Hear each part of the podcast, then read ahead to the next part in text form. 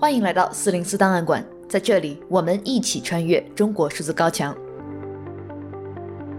CDT 周报是中国数字时代每周周日发布的原创栏目。我们从网站每周发布的内容里精心挑选出一些重要文章加以整合，分为荐读、关注、要闻、言论、奇闻等几个类别，方便读者了解过去一周中国数字时代重点关注的内容。如果大家希望了解更多本期节目中提到的新闻事件及相关文章，欢迎点击节目简介中的链接，在中国数字时代网站阅读全文。二月七日至十一日期间，丰县八孩母亲事件第四份通报已由徐州市委市政府调查组对外发布。官方在前一份通报中指杨某霞原名小花梅，来自云南扶贡亚古村。否认了她是四川南充走失女孩李莹的网络猜测，而第四份通报却推翻了之前的许多说法，被迫承认了人口拐卖的事实。用铁链拴住自己的合法妻子，并让她生下八个孩子的董志明，也终于被刑事拘留。然而，两周内接连四份通报仍未打消公众的疑问，反而加剧了质疑的声音。有网友批评，通告提供了四个不同版本，彼此间有相互矛盾之处，逐一读下来，完美诠释了政府公信力是如何坍塌的。最关键的是，人们至今仍未看到小花梅的具体年龄、户籍信息、家人照片等关键性证据，叫人如何相信官方说法呢？虽然有网友期待着可能会有的第五次通告，但从新华社等官方账号对第四次通报的转发来看，对该事件欲盖棺定论的意图已相当明显。微博上官方通报徐州丰县生育八孩女子情况的话题热度依然在上升，总阅读数已突破三十亿，但话题早就被撤下了热搜，相关讨论爆料遭限流。微博用户 T 安咸鱼安的一则漫画，在第三份通报发布前在微博广泛传播，但在漫画转发三十多万次后还是被夹了。而在 B 站上，打开与丰县有关视频的评论区，谴责视频评论被删的网民声音不绝于耳。在一名 B 站内容审核员暮色木星春节假期加班猝死的新闻发生后，B 站庞大的审核部门仍高效运转着，并宣布扩招千名员工。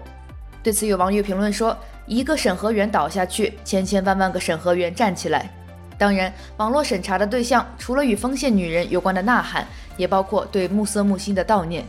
外交部发言人赵立坚的一段讲话开始被网民恶意转发，乍一看异常精辟。他说。美国贩卖人口、强迫劳动问题一再发酵，与美国政府的故意无视和毫不作为密切相关。美国应立即采取行动，批准相关的人权公约，大力打击贩卖人口、强迫劳动的犯罪行为，解救那些无辜的妇女贩卖人口与强迫劳动问题与政府的敌意、无视和毫不作为密切相关，它的背后是一幕幕人间悲剧，一个个破碎的家庭，一个个活生生的人，基本权利遭到践踏。不过，这段话并不是对丰县政府及 B 站说的，而是在四个月前对美国说的。本周，徐州官方微博账户徐州发布，一边在沉重地发布八孩女子通报。一边还不忘邀请冬奥金牌得主谷爱凌去吃徐州当地特产蜜三刀，谁也没想到这两大新闻热点终于在徐州官方微博上胜利会师，而他们上一次被放到一起，还是一条物化女性的言论被扒出被批判，那句话是谷爱凌在徐州就值几千块钱。有网友点评，这两名女子竟然是同一时间在同一个国家被报道，仿佛代表着天堂与地狱，展现着充满撕裂感的盛世正反面。或许也代表着官方眼中的正负能量。在谷爱凌为中国队夺得第三金后，霸屏微博热搜，短时间内涨粉至四百余万。网络上充斥着对谷爱凌的赞美：元气、自信、漂亮、学霸、全能，就连每天十小时睡眠也成了值得效仿的重要经验。不过，还是有很多人意识到谷爱凌成功的难以复制。有网友自嘲，与谷爱凌巨大的阶层差距，间隔着百万次投胎，但离徐州八海母亲却只差一记闷棍。毕竟，一个普通人成为丰县受害者的概率，远远高于成为谷爱凌。中国数字时代还发现，至少有两篇讨论谷爱凌与普通人之间有着阶层鸿沟的文字遭到删除，这也显示出官方对于这类湾区滑雪、海淀补课的精英议题的敏感。而谷爱凌在中文互联网遭受诟病的地方，并不完全在此。更多是来自他对于自己国籍问题答复的态度暧昧，以及发表显而易见的歧视性言论与谎言。例如，当记者问及谷爱凌如何看待某些针对她的负面言论时，他回应：“我不打算把时间浪费在安抚没有受过教育的人上面。”而胡锡进将这一思想内核进行了延伸，他希望未来中国谷爱凌们多一些，陈光诚们少一些。当有人在 Instagram 质疑谷爱凌为何你可以在中国境内翻墙，而绝大部分中国网民不可以时，谷爱凌评论回应道：“Anyone can download a VPN. is literally free on the App Store。”在中国，任何人都可以从应用商店免费下载 VPN 翻墙。有推特网友愤怒回应：“当他说出这句话的时候，已经践踏了太多无法翻墙的人，因为无法翻墙而被愚弄的人，以及因为使用或提供 VPN 被判刑的人。”自苹果2017年在国区应用商店应监管要求大量下架 VPN 应用，目前尝试在国区搜索下载幸存的 VPN 还有遭遇钓鱼的可能。冬奥会还未结束，一位翻墙上 Instagram 出征的用户就发出重要警告，说有 ins 的别登了，警察叔叔开始查号了，保护好自己啊，各位，快点帮忙转。下面有其他网友回复说自己也接到了类似的警告电话，看来已经遭到了警方约谈。来自推特网友 Royal V E S P N D E，下次被网警喝茶了，就说是谷爱凌教的。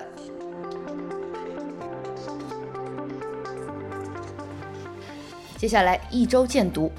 本周关于丰县铁链女事件，我们有九篇相关的推荐阅读，其中有一篇是我们刚才提到的，来自微博用户 T 安咸鱼安的一则漫画《他与他的距离》。本周我们推荐的另一篇已经被四零四的文章，来自作家严歌苓《母亲啊母亲》。我把党来比母亲，把哺育万物的黄土地当母亲，把长江黄河当母亲，一切宽广包容、充满爱意、不计回报的事物都被我们当成母亲。闭着眼颂扬了半个多世纪，一睁眼已是二十一世纪第二个十年，竟看见一个被铁链拴在破屋墙上的八个孩子的母亲。我突然意识到，别扯了，别把母亲这条门槛设那么高，把她当这当那，就把母亲当母亲吧。作者严歌苓本周因发表“习近平是人贩子”的相关言论，遭到国内全网封禁。另外一篇文章来自微信公众号作者金二，拐卖妇女这个罪名的作用就是为罪犯开脱。他从法律角度分析说，如今这个时代原本不应该有拐卖妇女这种罪，因为法律里面有现成的罪名：非法拘禁罪、强奸罪、绑架罪、人身伤害罪。所有的拐卖妇女犯罪其实都可以分解为这几种犯罪，关键在于当事人是否自愿，当事人是否人身自由，根本没必要另外设立一个叫拐卖妇女的罪名。本周我们发布了二零二二年一月的 CDT 网语，在这个月的网语栏目中，我们精选了徐州八孩母亲风波、西安封城三十二天、流调中最辛苦的中国人、河南水灾调查报告公布等新闻事件中网民的评论。下面本周的一周关注，本周我们最关注的话题依然是徐州丰县被铁链拴住的八孩母亲事件最新进展。第二件事是 B 站审核员猝死事件。二月七日是春节假期后的第一个工作日，有网友爆料称，B 站武汉 AI 审核组组长在过年期间因加班猝死，其工作时长达到每天十二个小时，且经常日夜颠倒，死前已连续上班五天，在大年初五凌晨脑出血猝死。有匿名爆料者还称，B 站正试图压制消息，甚至已将该员工的企业微信注销，致使身后查无此人。一周言论，本周的第一条一周言论来自王五四，我们都是隔离岛里的病人。王五四说，一个奇妙的社会里，强者经常说自己是精神病人，因为这个病正在成为强势者脱罪的工具。这种现象层出不穷。而弱者往往不断在想着摆脱精神病人这顶帽子，他们要为自己的正当行为证明，他们只想要自己应得的结果，他们只想被正常、被公平对待，而这种行为往往被冠之以有病。下面一条言论来自罗翔去年在澎湃新闻《法治的细节》专栏发表的文章：我为什么还是主张提高收买儿童妇女罪的刑罚？罗翔说，有作家曾经认为，如果打击拐卖现象导致村落消失怎么办？对此，我的回应是一句法谚：如果天塌下来，正义才能得到实现，那就塌吧。这句话本周被墙内网友大量转发。一周故事，第一篇来自微信公众号“极昼工作室”。在郑州，每个断供者都有一个心酸故事。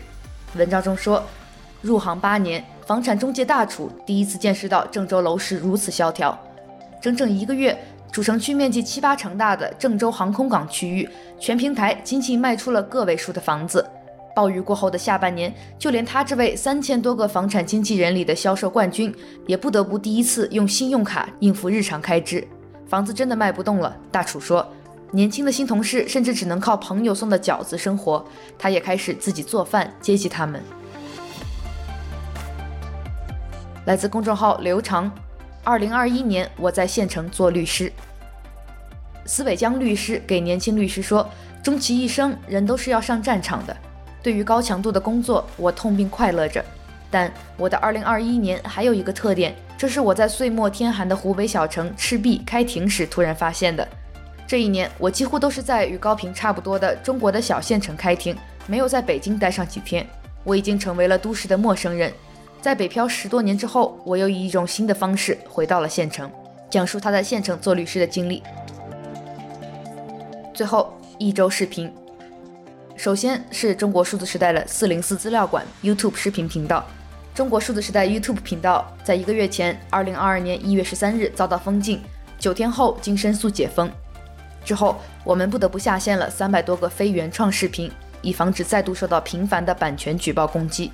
从本周开始，我们将每周从这些下线的视频中挑选数条具有存档价值的内容，并上传至 YouTube 副频道四零四资料馆，欢迎大家关注收看。连接请见节目简介。本期的另一个视频来自山东体育频道，跟冬奥会有关。羽生结弦这次没有带维尼熊，大家知道原因吗？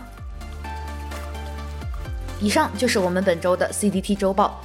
时间关系，还有很多文章我们没有在这里提到。如果大家希望了解更多本期节目中提到的新闻事件及相关文章，欢迎点击节目简介中的链接，在中国数字时代网站阅读全文。中国数字时代 CDT 致力于记录和传播中文互联网上被审查的信息，以及人们与审查对抗的努力。我们邀请您参加敏感词开源研究项目和四零四文章存档项目，为记录和对抗中国网络审查做出你的贡献。详情请访问我们的网站 cdt.media。